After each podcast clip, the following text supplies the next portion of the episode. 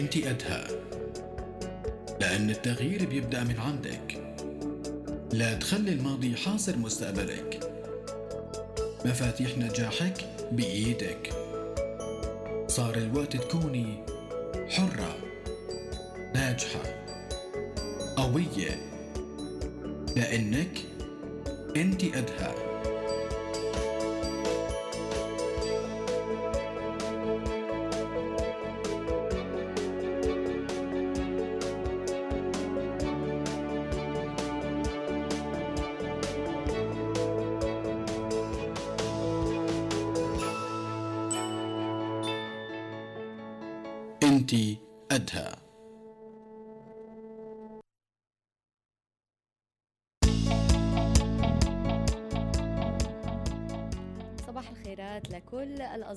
الأصدقاء والصديقات اللي هن دايما معنا على هوا راديو روزنا على ال FM على ال 98.5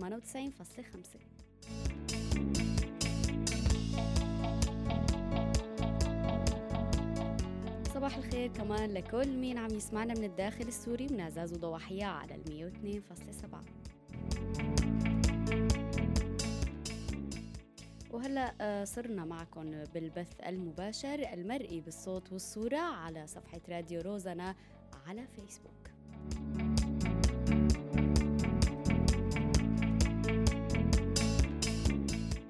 حلقتنا اليوم مهمة مع عودة انتشار وباء الكوليرا في الداخل السوري وازدياد الحالات. رح نحكي تفاصيل أكثر رح نكون بنصائح طبية رح نكون بمعلومات مهمة للجميع. كونوا معنا على مدار ساعة من الوقت من حلقة جديدة من إنتي أدهى.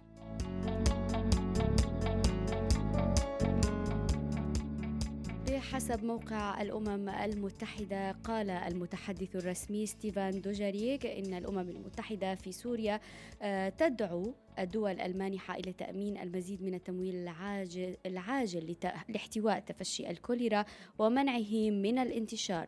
وقد بلغ عدد الحالات المؤكدة حتى الآن 20 حالة في حلب وأربع حالات في اللاذقية وحالتين في دمشق لأشخاص قادمين من حلب. وطبعا هي الإحصاء الإحصائيات صدرت بتاريخ 13 الشهر الجاري. اليوم نحن ب 17 الشهر وللأسف الأعداد عم تزيد لتوصل لحد الأمس توفي سبع أشخاص على الأقل في ثلاث محافظات سورية بعد إصابتهم بالكوليرا. ووفق حصيلة أعلنتها وزارة الصحة التابعة للنظام السوري فيما حذرت منظمة الصحة العالمية من مغبة انتشار المرض في سوريا. وأكدت الوزارة في البيان أنه العدد الإجمالي للوفيات بمرض الكوليرا سبع وفيات موزعين على ثلاث محافظات أربعة بحلب اثنين بدير الزور وواحدة في الحسكة. فيما أشارت الوزارة وفق وكالة سانا التابعة للنظام السوري أن الإصابات المثبتة بالكوليرا بلغت 53 إصابة موزعة على خمس محافظات أيضا. والسبت أعلن عن تسجيل ثلاث وفيات وإصابة كثير وإصابات كثيرة في محافظة الرقة والريف الغربي لدير, لدير الزور شمال شرق سوريا.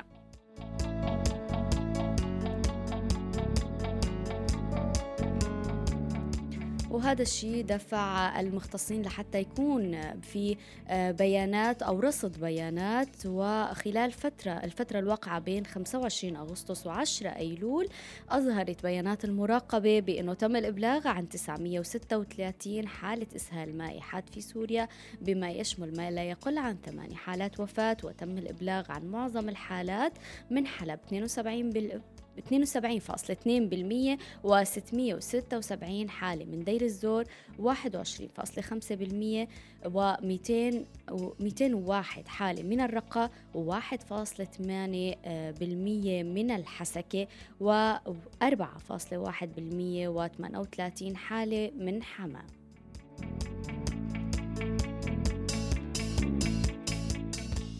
وبناء على التقييم السريع اللي أجرته السلطات الصحية والشركاء بيعتقد أنه مصدر العدوى مرتبط بشرب الأشخاص لمياه لمياه غير آمنة. مصدرها آه، نهر الفرات وكذلك استخدام مياه ملوثة لري محاصيل مما يؤدي إلى تلوث الغذاء.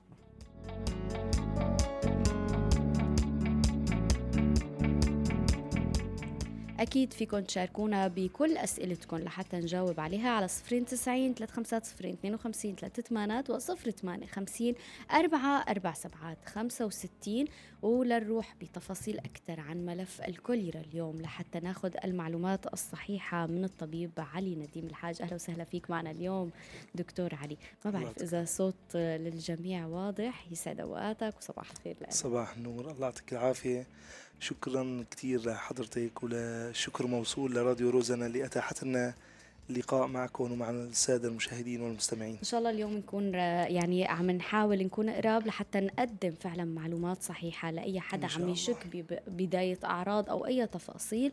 آه، نحاول نقدم له المعلومة الطبية الصحيحة لحتى ياخذ خلينا نقول الإجراءات الأولية. إن شاء الله. بداية دكتور إذا بنحكي عن الكوليرا واليوم للأسف عم نرجع نشوف أنه هذا المشهد عم يتصدر الساحة السورية وخاصة بالداخل السوري الشمال السوري. شو هي الأعراض اليوم الشائعة اللي نحن آه، فعلا يجب التنبه إليها؟ طيب. هلأ أول شيء آه، لازم نعرف ما هي الكوليرا آه، وكيف يتم الإصابة بها وما هي الأعراض التي تظهر على المريض. بداية الكوليرا باختصار هي إسهال مائي حاد. ناتج عن سموم تنتجها أو منتجة من ضمة الكوليرا سلبية الجرام. إذا لابد من وجود جرثومة الكوليرا أو ضمة الكوليرا التي تفرز سموم. هي السموم تودي إلى إسهال مائي حاد. فبداية وجود الإسهال هو العرض طبعا مو أي إسهال إسهال مائي حاد. هذا الإسهال بشكل كبير يعطي دلالة على آه، مرض أو آه، الإصابة بالكوليرا. ويبدو آه، ونحن كمان يعني لكل حدا عم يتابع على البث المباشر كمان نحن شاركنا الدكتور علي بعض الصور عم نعرضها لحتى كمان آه تكون واضح الشكل الإسهال اللي عم نحكي عنه. آه إذا بتحب كمان تشرح أكثر دكتور علي عنه. جدا جدا مهم آه هذا هذا المشهد اللي شفناه هلا هو صورة الإسهال. مو أي إسهال بيكون أو ممكن نسميه كوليرا. لازم هذا الإسهال يكون فيه له مواصفات أو صفات. أهمها أنه شديد. آه، يليها أن هذا الإسهال يكون إسهال مائي أو حتى بسموه بالعامية آه، إسهال مية الرز. فلازم يكون هذا الإسهال ذو طابع خاص يعني إسهال مخاطي إسهال عفن أو أخضر هذا لا يعتبر آه، لا يعتبر كوليرا لازم يكون إسهال ذو مواصفات خاصة. أضيفي إلى ذلك أن هذا التكرار من الإسهال قد يودي إلى تجفاف أو نحن بنسميه في اللغة طبيا إلى صدمة نقص الحجم. تمام؟ ال hypovolemia.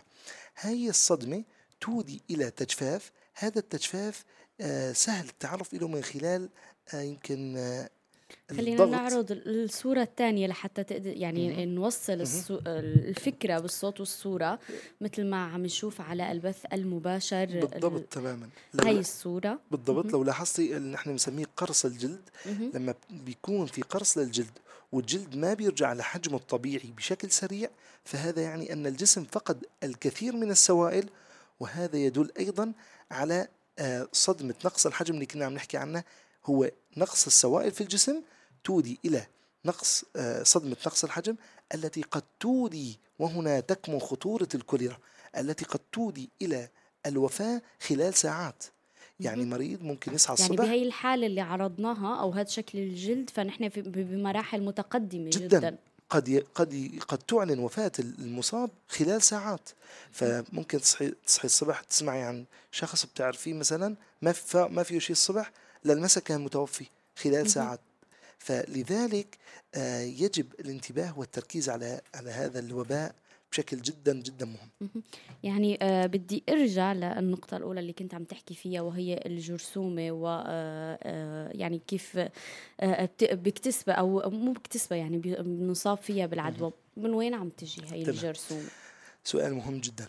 لأنه نحن لو عرفنا هي السلسلة وقطعناها رح نكون انتهينا من وباء فهي الضمة ضمة الكوليرا آه تكون موجودة آه في المياه الملوثة.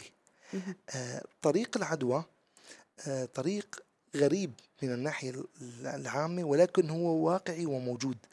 الطريق هو نحن بنسميه برازي فموي. فأنت رح يتبادر للذهن إني شلون براز وفموي رح نحكيها مشان نحاول نبسطها ونعرف شلون نقطع هاي. آه،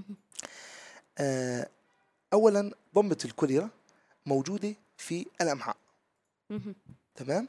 كيف وصلت يعني هي؟ أو هي موجودة بال... هي هي تناول نحن ممكن البداية في السلسلة من أي نقطة لأني أنا رح ابدا آه، من. الأمعاء وأضل بدور لأصل الأمعاء. تمام. فضمة الكوليرا موجودة في الأمعاء. آه، راح يكون راح تخرج مع البراز. هذا البراز آه، لو كان في مكان آه، وشخص آخر آه، لمسه بعد ما يلمسه راح يحط إيده في فمه أو في أي مكان يودي إلى ال- المعدة.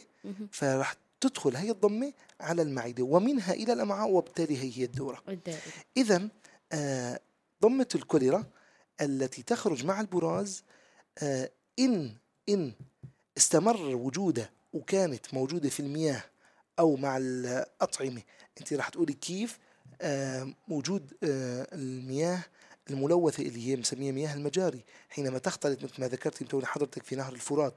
اختلاط المياه الملوثة مع المياه الصالحة وشربها راح تؤدي إلى وجود هذه الضمة ضمة الكوليرا من خلال شرب الماء راح تكون ضمة الكوليرا صارت في المعدة ومنها إلى الأمعاء. ال- ضمة الكوليرا لا تعيش في وسط حامضي شديد. يعني لما بيكون المعدة المعدة آه، الوسط فيها حامض شديد بتموت ضمة الكوليرا لكن في غالب الأحيان في غالب الأحيان نتيجة ال- الحرارة والجو ال- الحرارة المرتفعة لأن مثل ما بتعرفي حضرتك هذا الوباء هو وباء صيفي. فبتكون حموضة المعدة المعدة منخفضة. منخفضة تودي إلى أن ضمة الكلى قادرة على العيش في المعدة ومنها إلى الأمعاء. فالأهم في هذا في هي السلسلة حكيناها أن ضمة الكوليرا ما تنتقل من من براز رجل شخص مصاب إلى فم رجل أو شخص غير مصاب.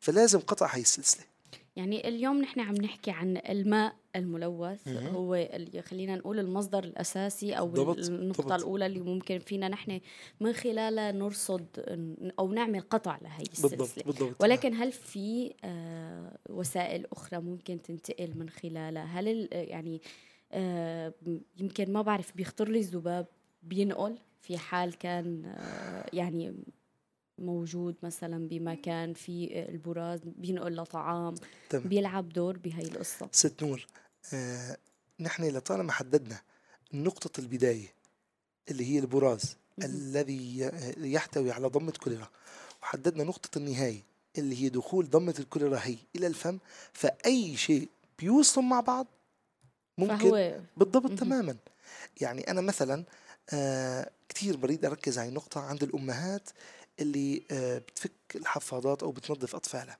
في كثير أمهات للأسف أنا من خلال عملي كطبيب بشوف. فتجدي إن الأم آه، بتفك ابنها وبتنظفه بعدها ما بتقوم بتغسل. بتمسح مثلا إيديها بمحرم معطرة. المحرم المعطرة ما هي أداة لتنظيف اليد بشكل تام. فلو هي نظفت إيدها بمحرم معطرة وظلت ضمت الكوليرا على إيدها فأي حركة راح تكون فيها لنفسها أو لأطفالها راح تودي إلى إيصال هي إنه تن- بالضبط من فم طفل غير مصاب أخذته مع البراز إلى فم طفل غير مصاب.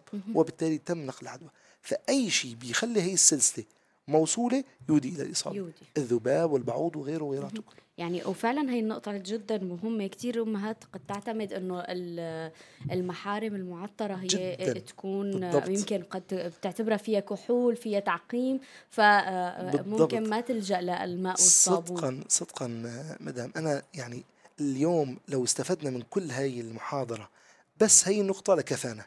ان ننبه الأمهات يا أمي انتبهي هذا ال- هذا الإجراء غير سليم غير صحيح. أنت عم تحكي عن ضمة كوليرا جرثوميه لا ترى في العين مجردة. فالمحرم المعطره ما راح تكون قادرة على ان تشيل كل الجراثيم الموجودة على اليد. فلذلك أنصح دائما بغسل اليدين في الماء والصابون بعد كل إجراء. صحيح. طبعا وخاصة لما بيكون إجراء كهذا اللي هو تنظيف الطفل أو غيار حفاضته. يعني آه كمان بدي آه روح شوي اليوم الواقع بالداخل السوري واليوم عم نحكي عن أكثر من 900 حالة عم تتفاوت بين الأعراض وحدتها آه كمان رح أرجع للأعراض. كيف بتبدأ؟ ولشو لازم نتنبه مباشرة يعني؟ وهل في أعمار معينة دكتور بينصاب فيها الأشخاص بهذا المرض أطفال أو كبار؟ الأسئلة علي.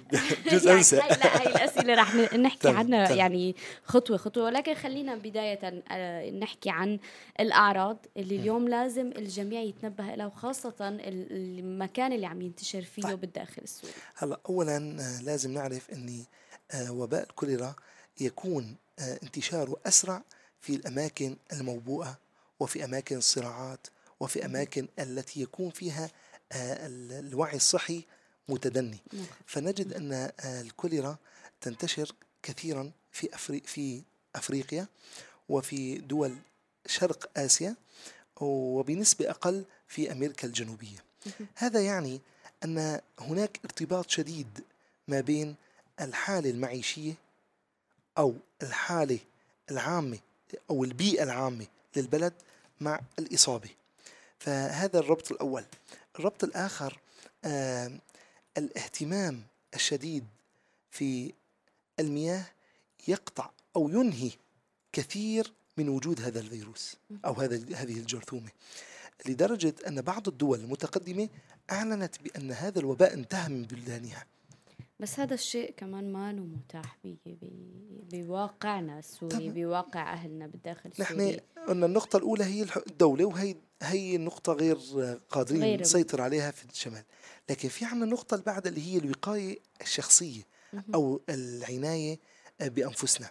نحن آه، كما أسلفنا في الذكر آه، لو كنا حريصين على تناول وشرب شرب المياه الصالحة وتناول الأطعمة النظيفة قمنا بغسل اليدين وإجراءات السلامة الشخصية فنحن هون رح كمان نكون سيطرنا على هذا ولكن يعني أنا تحديدا عند نقطة المياه دكتور بدي أوقف.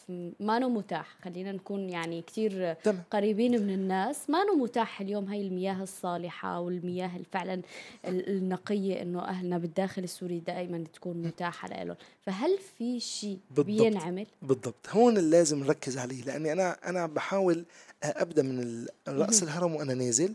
فلو كان غير متاح الدولة ولو كان غير متاح نوصل لمياه نقية في عنا إجراءات سلامة بنسويهم بالبيت. مثلا اولا غلي الماء. غلي الماء يعني آه صعبة هيك دكتور يعني كمان طيب ما, ما أنا ما أنا جايك ما أنا جايك على نقاط واختار يختار الشخص فاولا غلي الماء آه وإيصاله إلى درجة حرارة معينة تقتل هي الميكروبات أو الجراثيم فوق فوق درجة 50 درجة مئوية تمام؟ اثنين آه لو تعذر غلي الماء فيمكن آه تصفية المياه في قطعة قماش نقية. يعني لو نحن قدرنا نجيب قطعة قماش نقية أقصد بنقية ما تكون مثلا آه شلناها من الغزينه تمام؟ فلازم تكون قطعة قماش نظيفة ونصفي هي المي فنحن بنقوم أو بنكون حسنا آه آه، نقتل أو ما نخلي الجرثومة توصل يعني هون عم نحكي عن قطعة قماش هل يعني ما بعرف قديش يعني مواصفاتها تحديدا فعلا لأنه إذا بيخطر لي إنه نحن رح نج... يعني يمكن عم صعبها عليك دكتور بس فعلا أنا آه، يعني عم أبحث فعلا عن, واقع. عن واقعنا الحقيقي صحيح. الحقيقي آه، اليوم هي قطعة القماش آه، قد يعني أصلا هي تكون مصحوبة بالكثير من الجراثيم أو من كثير الفيروسات بالداخل السوري أو حتى من المعامل أنا بتصوري هون بيجي دور المنظمات يعني المنظمات القائمة على إدارة هي المخيمات معلوم حضرتك كل مخيم في له منظمة تديره. فهون رح يكون دور المخيمات. إذا ما كانت قادرة تخلي المياه نقية فأقل شيء يقوموا بتوزيع في بعض الفوط بتكون معقمة ومختومة. فبسيطة جدا إنك تعطي لكل آه، خيمة عائلة. أو كل عائلة تقول لهم هي وتفهمهم على طريقة تصفية المياه. وبالتالي بتكون هيك سيطرت. لأن غير هيك آه، غير هيك ما رح نحسن نقط ننهي دوره دورة العدوى اللي حكينا عنها. وبالتالي لأني ما عم نحسن ننهي هي العدوى عم تشوفي شو النتائج عم تكبر. للأسف للأمانة. فعلا. يعني للأسف. يعني آه كمان هون آه هي دعوة كمان لكل حدا عم يسمعنا من الجماعات المنظمات. طبعا طبعا. آه إذا هن قادرين على تأمين هذا الشيء فهو شيء مهم جدا اليوم هذا على بهذا نعم. إيه تماما. في هذا الوسط اللي آه فعلا للأسف اليوم أهلنا بالداخل السوري عم يعانوا منه. اليوم عندنا نحن حالات وفيات. بدي أروح للنقطة الثانية الأعمار المعينة بالإصابة. آه، بداية للأطفال وللبالغين على السواء. أقصد ليست كنسبة تناسب. يعني إمكانية الإصابة للبالغ والطفل إمكانية واردة في, في كلا الأمرين. ولكن في عنا آه الأطفال إصابة الأطفال تحت الخمس سنوات بتكون أكثر من إصابة خطور- البالغين. أها. من- وخطورتها؟ من من التعرض. أما الخطورة فالخطورة بتكون للأطفال لأن في عنا أعراض تسبق آه الإسهال مثل قرقعة المعدة أو المغص الذي يأتي أو بعض الأقياء. هي الأعراض بتكون سابقة للإسهال ال- الحاد وبالتالي الطفل غير قادر يعبر عن هذا ال هذا ال هي الأعراض اللي عم تصير عنده. أيوه بالضبط. آه، الأطفال الرضع آه، في في غالب الأحيان غير معرضين للإصابة بسبب المناعة المؤخذة من الأم إذا كان الإرضاع طبيعي. فهذا كمان في حال لم يكن الإرضاع طبيعي. بيصير مثله مثل أي يعني مثل أي طفل تحت خمس سنوات. لكن طفل أمه عم ترضع إرضاع طبيعي إصابته بتكون لا تتجاوز النصف المية تخيل يعني. فهذا بسبب إن الأم عم تعطيه مناعة من الرضاعة الطبيعية. آه الغالب يعني أو غالبا الأطفال بيكون عليهم أعراض شديدة. ليش؟ لأن الطفل غير قادر يعود سوائل. يعني أنت ممكن تشوفي آه شخص بالغ تقولي له مجرد إنك تشعر بإسهال تشرب مي حتى لو مالك مشتهي فالبالغ بيستوعب هي الفكرة. وممكن يشرب مي أما الطفل إذا ما هو مشتهي على المي ما بيشرب إذا براجع يعني مهم. بيخليها يراجعوا فهي كمان بتخلي نسبة الإصابة أو نسبة الخطورة عند الأطفال أكثر أكثر من من البالغين. البالغين نعم. آه كمان بدي هون دكتور يعني آه يعني حكينا عن نقاط العمر آه اليوم كمان آه الكوادر بجائحة. كورونا آه كانت آه للأسف يعني هي كانت جائحة مفاجأة فيروس انتشر فجأة ويعني بشكل كتير كبير وسريع ما كان في جهوزية كاملة خلينا نقول من الكوادر الطبية من سواء كان كاستعدادات شخصية أو ال ال ال ال الأماكن أماكن الطبية يعني. هل اليوم نحن. تماما المراكز الصحية اليوم وقت اللي نحن غير مدركين إنه أصلا نحن مصابين بالكوليرا ومنراجع يمكن لحتى يمكن ناخذ دواء معين ن- نعمل أي كشف. هل ممكن نحن نساعد بانتشار هذا ال- ال- الوباء ونعدي الكوادر الطبية وبالمقابل هي تنتقل تنتقل لأشخاص هذا آخرين. هذا السؤال جوابه لو انتبهتي في أيام كورونا كنا نسمع في وفاة الطبيب الفلاني والممرض الفلاني وأصحاب الكوادر الطبية الفلانية أما في الكوليرا نادر ما تسمعي عن وفاة طبيب بسبب الكوليرا. طبعا هون راح تسأليني ليش؟ آه المعتاد عند الكوادر الطبية ارتداء قفازات لاتكس اللي هي. الكفوف آه كما أن أغلب أو معظم الكوادر الطبية تقوم بغسل اليدين بالماء والصابون عقب كل عمل أو مهمة طبية تقوم بها. تمام فهون بيمنع انتشار يعني أنا ممكن أكون على تماس مع مريض كوليرا وممكن ضمة الكوليرا تكون على إيدي بس لأني أنا عندي إجراء طبيعي إني أصوب من إيدي في الماء والصابون عقب كل مريض بشوفه فمن الطبيعي إني أقطع هاي السلسلة وبالتالي ما وجدت لي مهم. فلذلك تجدي أن إصابة الكوادر الطبية نادرة جدا في موضوع الكوليرا. بدي أرجع لنقطة اللقاح. اليوم هل آه، يعني ما اللقاح موجود وعم ينتج هذا الشيء وهل تعزيز اللقاحات اليوم رح يساعد أو لا؟ أولا نحن في عنا ثلاث أنواع من اللقاحات اللي معتمدة اعتمدت عليها منظمة الصحة العالمية في عنا آه، نوعين من الإصابات أو الأماكن التي يكون فيها إصابة كوليرا في عنا أماكن مستوطنة فيها الكوليرا. يعني عندما تقولي مثلا اليمن للأسف فهي دولة مستوطنة فيها الكوليرا دولة مستوطنة فيها الكوليرا اللقاح يكون آه ذو فاعلية كبيرة جدا. عندما تتكلمين عن دولة أو مكان فيه استيطان للوب... لل... لوباء الكوليرا. فهون بياخد ال- ال- الطفل جرعتين. طبعا آه، بدها تكون بين الجرعة والجرعة أقلها ستة أيام وأكثرها ستة أسابيع. فهدول الجرعتين بكتير كتير لهم دور بأن يمنعوا أو يؤدوا إلى قتل هي الضمة ضمة كوليرا طبعا آه، لقاح الكوليرا أو الفاكسين بيكون ضمة كوليرا. تت- تدخل إلى جسم الطفل تقوم بتشكيل مناعة. أيوه تشكيل آه، بتحفظ تأخذ عنها صورة فتقوم بتشكيل آه، جزيئات مناعية في حين لو رجعت اجتها راح تكون بتعرفها. فهذا المستوطنة. أما ال- ال- الأماكن اللي بتكون فيها بؤرة مستحدثة مثل للاسف الشمال السوري هون بيكون دور لقاح أقل فعالية أقل فعاليه ليش؟ لأن أنت ما راح آه، ما راح تحسن تعطي مناعة عامة للكل بوقت قصير. هي العبرة دائما إن أنت تعطي مناعة كبيرة في وقت قصير. هون بتكون آه، سيطرت على هذا الوباء. ولكن هل الإجراءات الوقائية يعني قد تكفي أو قد توقف الانتشار؟ للأسف لا. ال- اللي أنا بحب دائما أركز على موضوع الوعي. يعني الوعي أنا برأيي هو اللي بيكون له دور أكبر في وقف انتشار هي الجرثومة من خلال غسل اليدين اللي كنا عم نحكي عنهم هلا. يعني آه بدي روح كمان آه دكتور لحتى نحكي آه السلامة بعد الإصابة. يعني أصبنا بس لازم نحن نكون ضمن خطوات آه وقائية علاجية عم نمشي فيها. آه قد إيه خطة العلاج بتستمر؟ آه ما رح كتر الأسئلة. آه وحدة وحدة. أهم النصائح اليوم للسلامة بعد الإصابة. هلأ آه، دائما آه، انت عم تتكلمي عن نقص سوائل آه، مو بمقدور الإنسان إيقافه. تمام؟ أنا راح أعطي نبذة صغيرة لو سمحتي لي مشان أحاول أشرح فيها كيف بيكون نقص السوائل في الجسم له تأثير كبير. في الجسم معلوم حضرتك عندنا 70% من خلايا الجسم تحتوي على الماء. تمام؟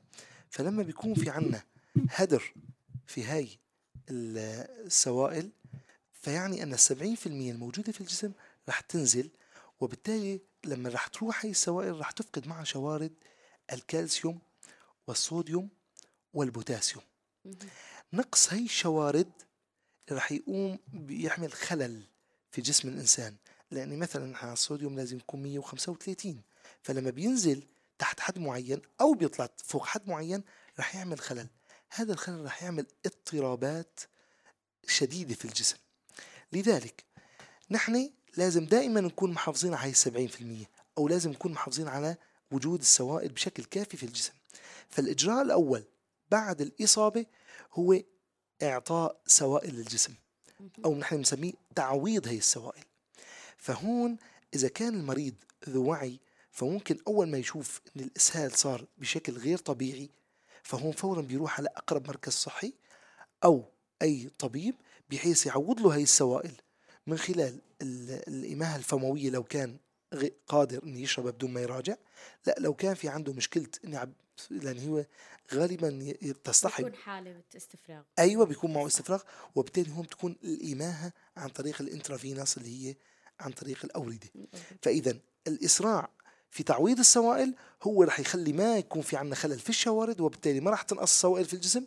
اذا بنكون قادرين على حي... الحفاظ على قديش حياتها هون المدة يعني؟ عم نحكي إنه نراقب الأعراض ويكون في توجه وتدخل طبي مباشرة. حقيقة أنا دائما بقول للأمهات لو كان خلال ست ساعات الطفل خرج أكثر من خمس مرات.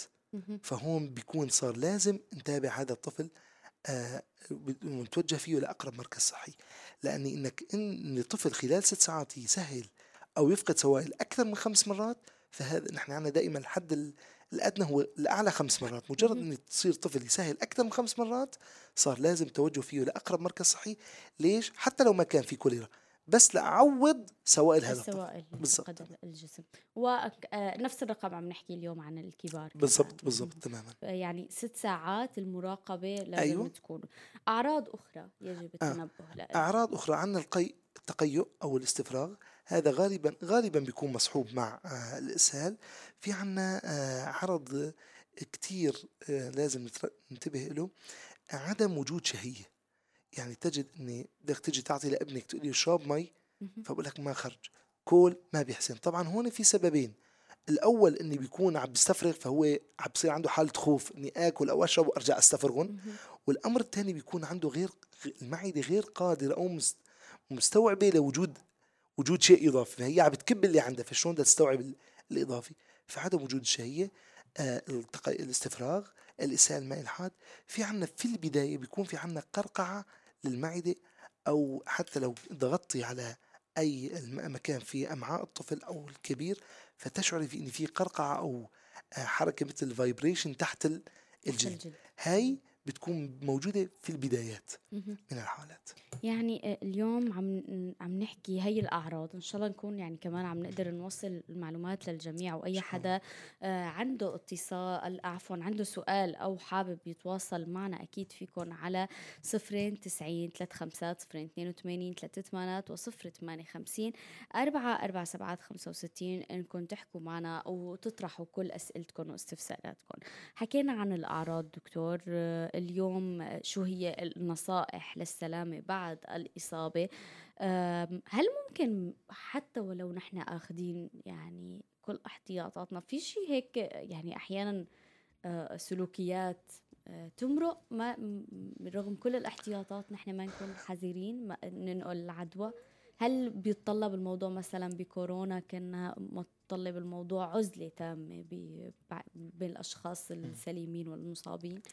هلا آه، انك تعزي المريض فهذا شيء موجود سواء بكورونا أو غير كورونا. يعني دائما أنا آه، بسعى مريض في أي مرض كان يفضل عزل هذا المريض لكي لا يتسبب في إصابة أخرى لشخص سليم.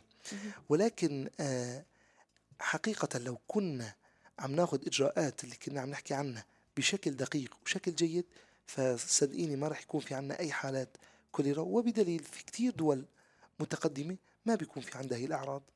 فاذا أخذ هي النصائح على محمل الجد سيقطع هي السلسله أو سلسلة دوران العدوى وبالتالي لن تكون هناك عدوى.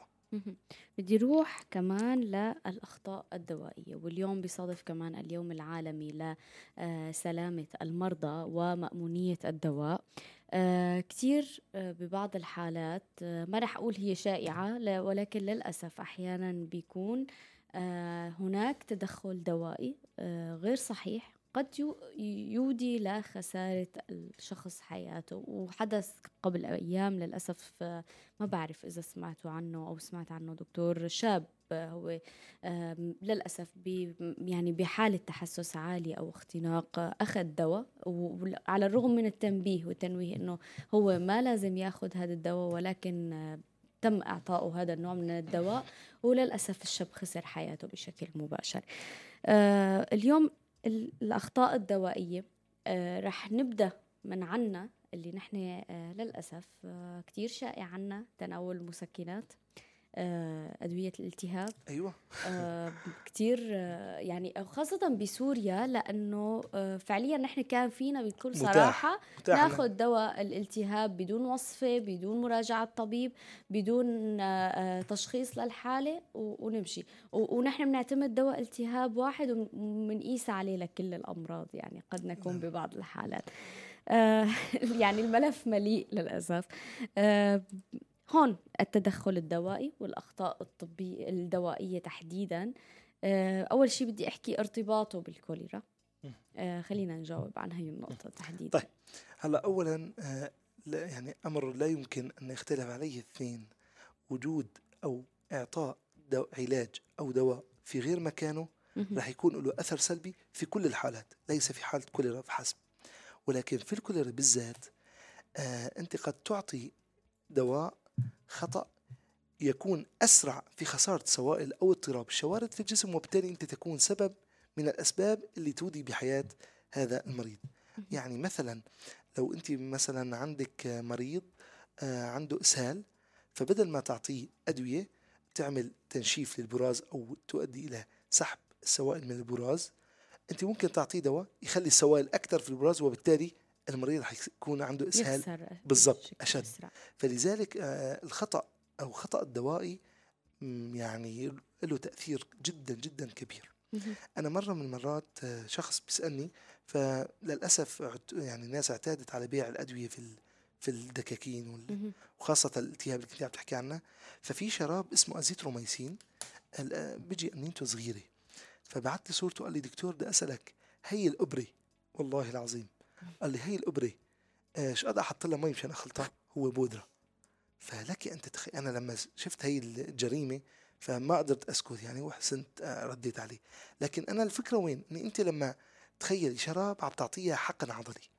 فلذلك الخطأ ال- ال- ال- ال- الطبي في هيك مسألة جريمة لا تغتفر.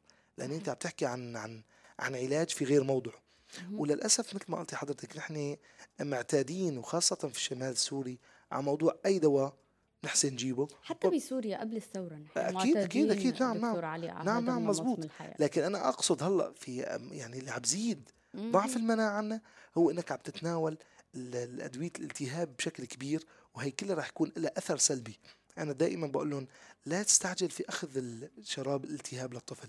يعني في البداية أنا أيام مثلا بشوف مريض فبقول له أعطيته نوعين ثلاثة دواء لبكره اذا ما مشي حال نعطيه شراب التهاب. فايش بقول لي هو؟ يعني بفكر إني أنا ما فبقول لي لا لا دكتور أنا بعرف ابني ما يمشي حاله إلا شراب التهاب. طب أنت طب أنت هيك يعني أنت أنت قتلت مناعته في البداية وبدك تستمر في قتل. مناعته؟ لذلك أنا كثير بريد أركز على هي النقطة.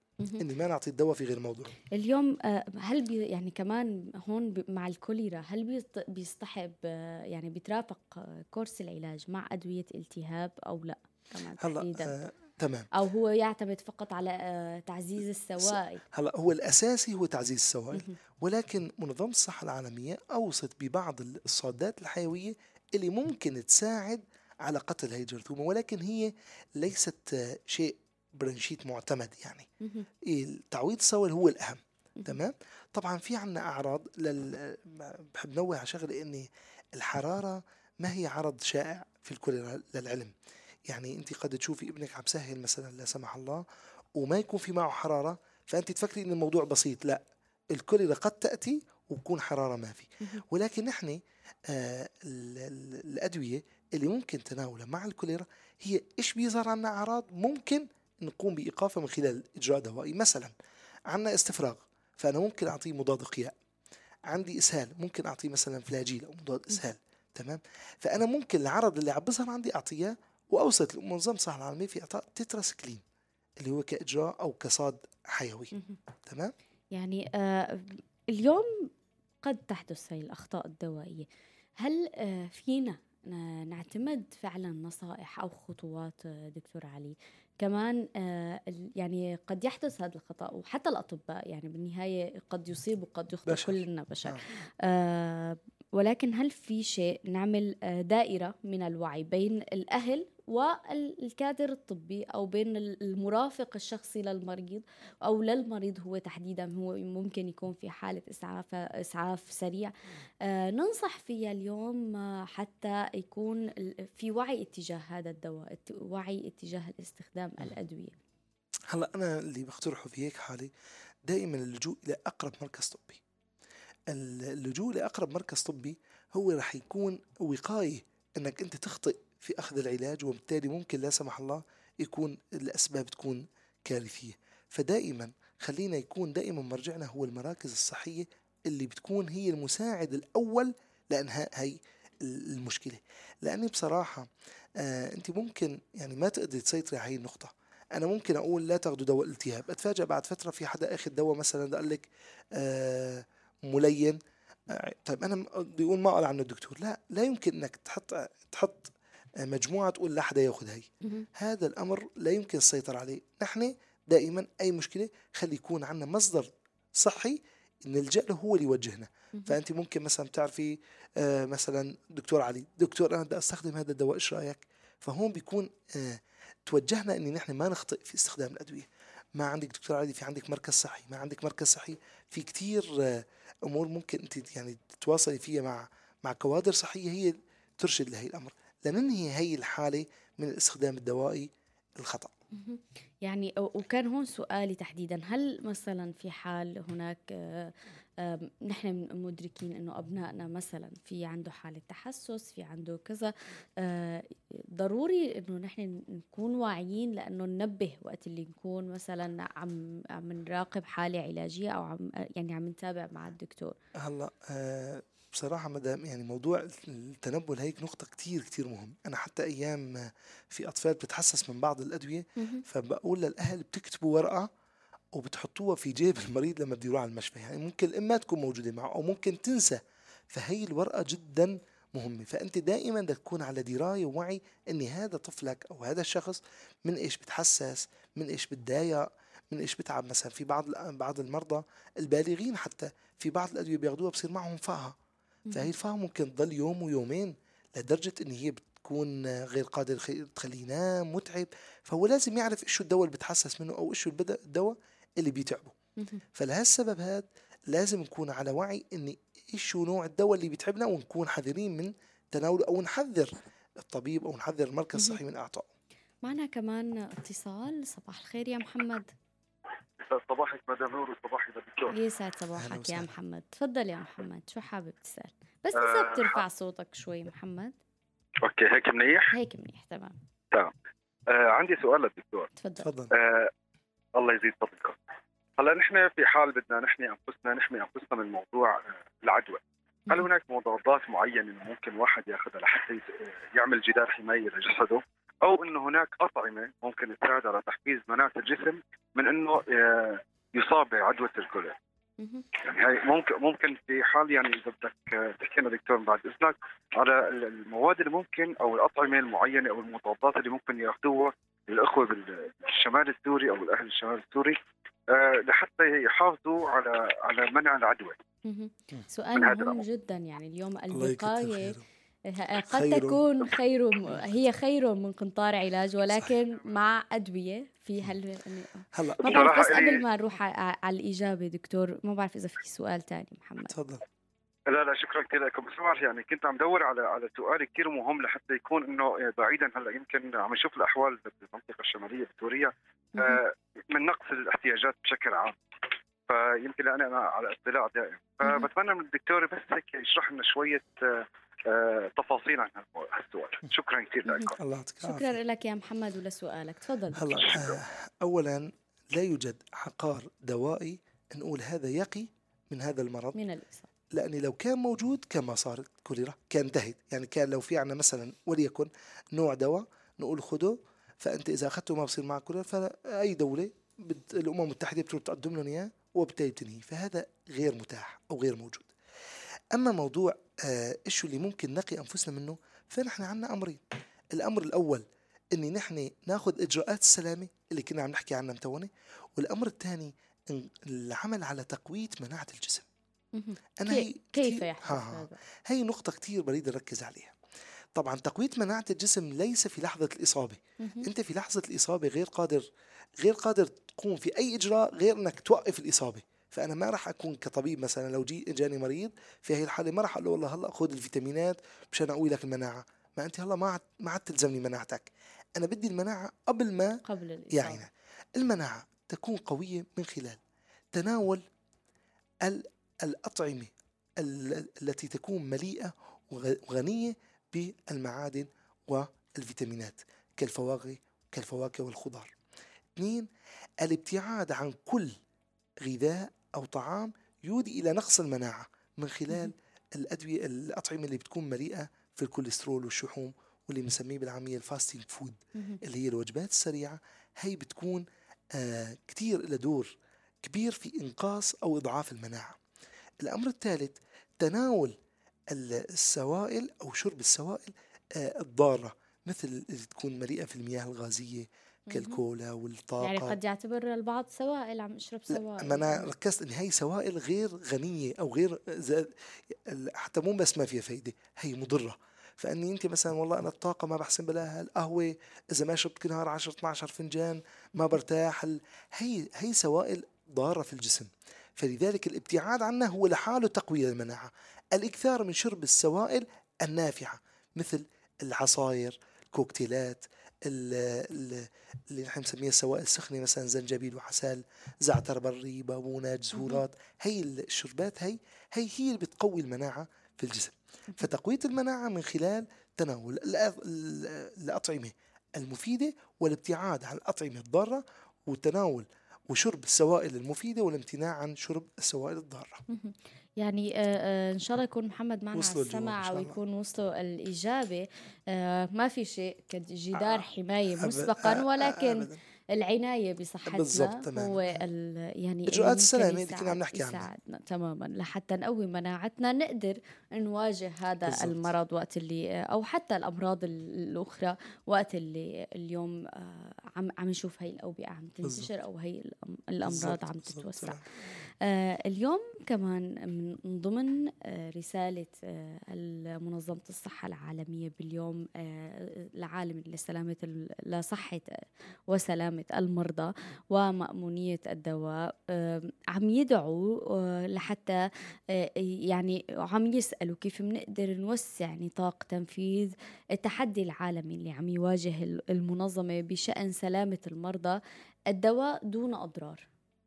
اليوم كيف يعني فعلا هذا النوع من الوعي يكون متشابك بين ال... نحن كأفراد وبين الكوادر الطبية. برأيك كيف بدنا نشتغل عليه هلا اولا آه، لازم دائما تكون رسالتنا للناس نحن ككوادر طبية إني ما تلجأ لأي دواء أو علاج بدون استشارة من طبيب. آه كثير بيواجهنا بأني طبيب آه مريض بدق لك بيقول لك دكتور معلش أعطي هي الأبرة لابني. فبقول له أرجوك لا. فبقول لي طيب إيش أعطيه؟ بقول له أعطيه مسكن وليكن مثلا باراستامول اللي بيكون أخف يعني ال adverse effect أو الأعراض الجانبية. بتكون كتير قليلة فيه. فبقول له أعطيه. بقول لي بس فأنا لازم أوصل معه لهي النقطة. ان يا أخي أنت لا يجوز اللجوء إلى أي علاج بدون استشاره طبيب. فهذا الوعي آه، منوط فيني وفيك وفي كل إنسان. إني ننشر هي الفكرة. أضيف إلى ذلك إن الدولة بتساعد في كثير في هي المسألة. يعني لما مثلا دولة ممنوع فيها بيع مضادات الالتهاب أو بعض الأدوية فهذا بيساعد أو بيحجم من استخدام الأدوية. من الأدوية. بالضبط تماما. فهذا كمان يكون عاتقه كبير على الدولة. آه نقطة كتير مهمة أني نحاول نركز على الناس اللي أخذت أدوية بشكل خاطئ إيش اللي صار عليها. فبيكون مثل آه، درس. للناس التانيين إن يشوفوا هذا لأني أخذ دواء خطأ. شوفوا إيش صار فيه.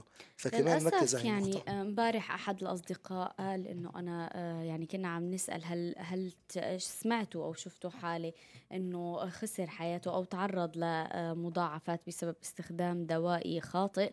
فللأسف قال إنه هو خسر أخوه. بسبب استخدام ال- الدواء الخاطئ. فالموضوع أبدا آه، ما له تجربة ما له أيوه مزحة بالضبط. آه، قد يمكن آه، يعني هون كمان بدي ركز معك دكتور. هل ممكن من أبسط الأدوية هي قد تودي بال- بالحياة؟ آه، يعني بتكون بتشكل أو بتحط تهديد وخطر هلأ كبير؟ قديما قديما مهم. قديما كثير كان ممكن تاخذ دواء بسيط ويؤدي إلى إصابة في حساسية. الجسم يتحسس من هذا الدواء. طبعا نحن مثلا البارستامول حساسيته جدا. شائع كمان إيه الاستخدام لكن لكن. جدا جدا جدا جدا نسبة التحسس لهذا ال- العلاج ضعيفة.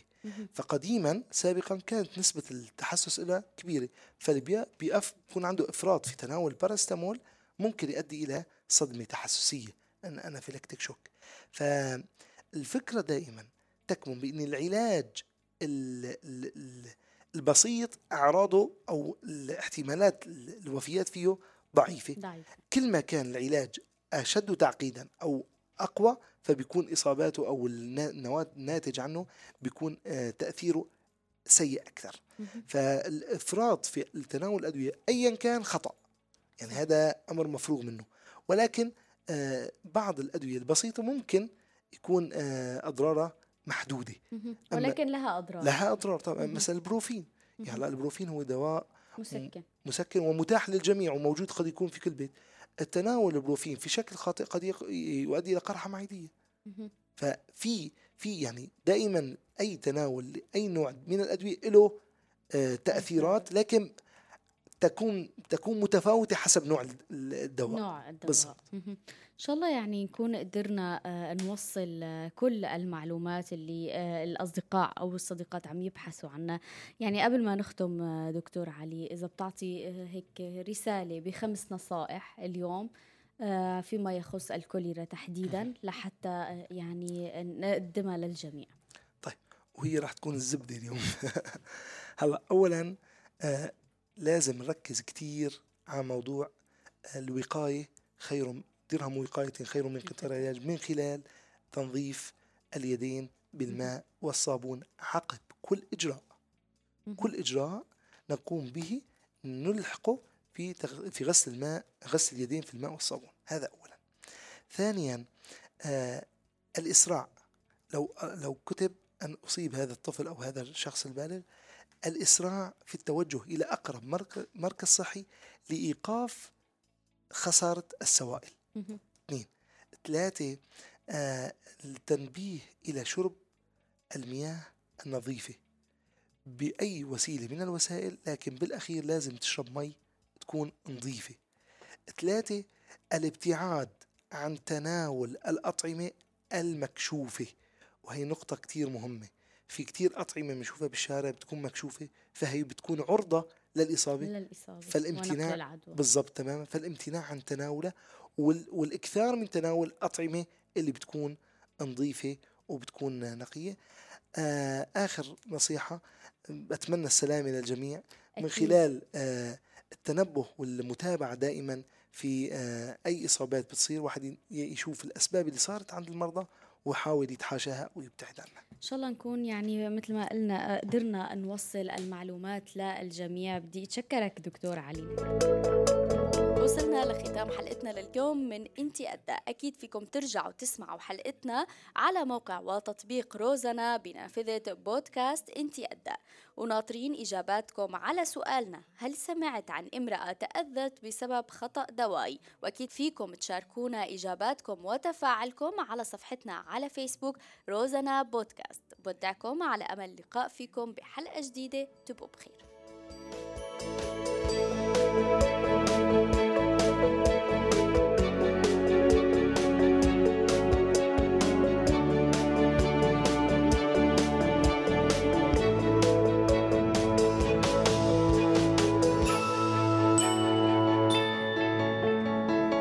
انت ادهى